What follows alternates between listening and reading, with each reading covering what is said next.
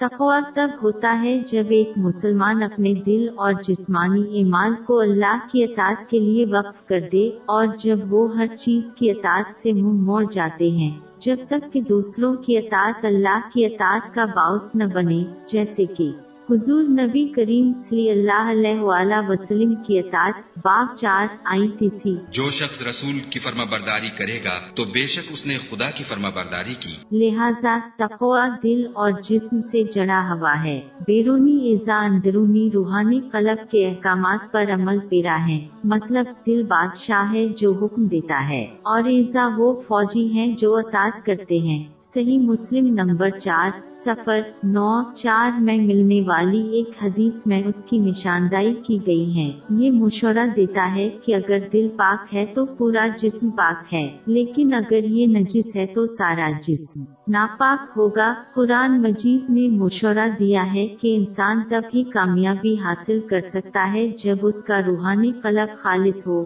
باغ چھبیس آیا اٹھاس اور نواز روحانی قلب تب ہی پاک ہے جب انسان اسے خراب خصوصیات سے پاک کرتا ہے اور ان کی جگہ اچھی خصوصیات کے ساتھ ہے۔ جس کا تذکرہ قرآن مجید اور حدیث رسول صلی اللہ علیہ وآلہ وسلم میں کیا گیا ہے۔ ان تمام خبیص خصوصیات خصوصیات کی جڑ تب ہوتی ہے جب انسان اپنے آپ سے مطمئن ہوتا ہے، صرف اس صورت میں۔ جب کوئی شخص ان کی خراب خصوصیات سے ناخوش ہو تو وہ انہیں دور کرنے کے لیے جد و جہد کرے گا۔ لیکن اگر کوئی شخص خود سے مطمئن ہے تو وہ ان کو دور کرنے کی کوشش کبھی نہیں کرے گا، اس کی وجہ سے وہ مزید بڑے خصلتوں کو اپنائیں گے۔ جب ایک مسلمان اچھی خصوصیات کو اپنانے کی کوشش کرے گا تو یہ اللہ کے ساتھ ان کے تعلقات کو بہتر بنائے گا، جیسے تقدیر کے ساتھ صبر کرنا اور اس سے لوگوں کے ساتھ ان کے تعلقات میں بہتری آئے گی۔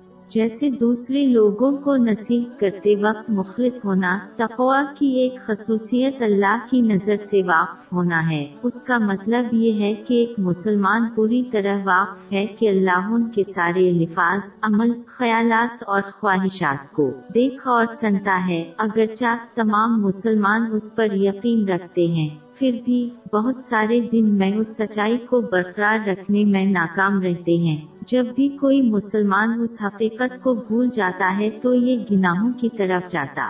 ہے۔ جب ایک مسلمان مستقل طور پر اس حقیقت کو یاد کرتا ہے کہ اللہ انہیں دیکھ رہا ہے، اس کی وجہ سے مسلمان اللہ سے شرمندہ ہوج جاتے ہیں۔ یہ وہ مسلمان ہے جو شرمگاہ میں گنا نہیں کرتا ہے۔ اگر لوگوں کو اس کے بارے میں پتہ چل گئے تو وہ انہیں شرمندہ کرے گا۔ جب ایک مسلمان پوری طرح واقف ہوج جاتا ہے کہ اللہ انہیں دیکھ رہا ہے، وہ انسان کی سطح پر پہنچ جاتے ہیں۔ ایمان کے اس درجے کا مطلب یہ ہے کہ ایک مسلمان کام کرتا ہے اور عبادت کرتا ہے۔ گویا وہ اللہ کا مشاہدہ کر سکتا ہے۔ اس سے انہیں گناہوں سے پرہیز کرنے کی ترغیب ملتی ہے اور نیک مال انجام دینے کی ترغیب دیتا ہے۔ اگلا پوڈ کاسٹ اس بات کی وضاحت کرے گا کہ ایک مسلمان انسان کا درجہ کیسے حاصل کر سکتا ہے۔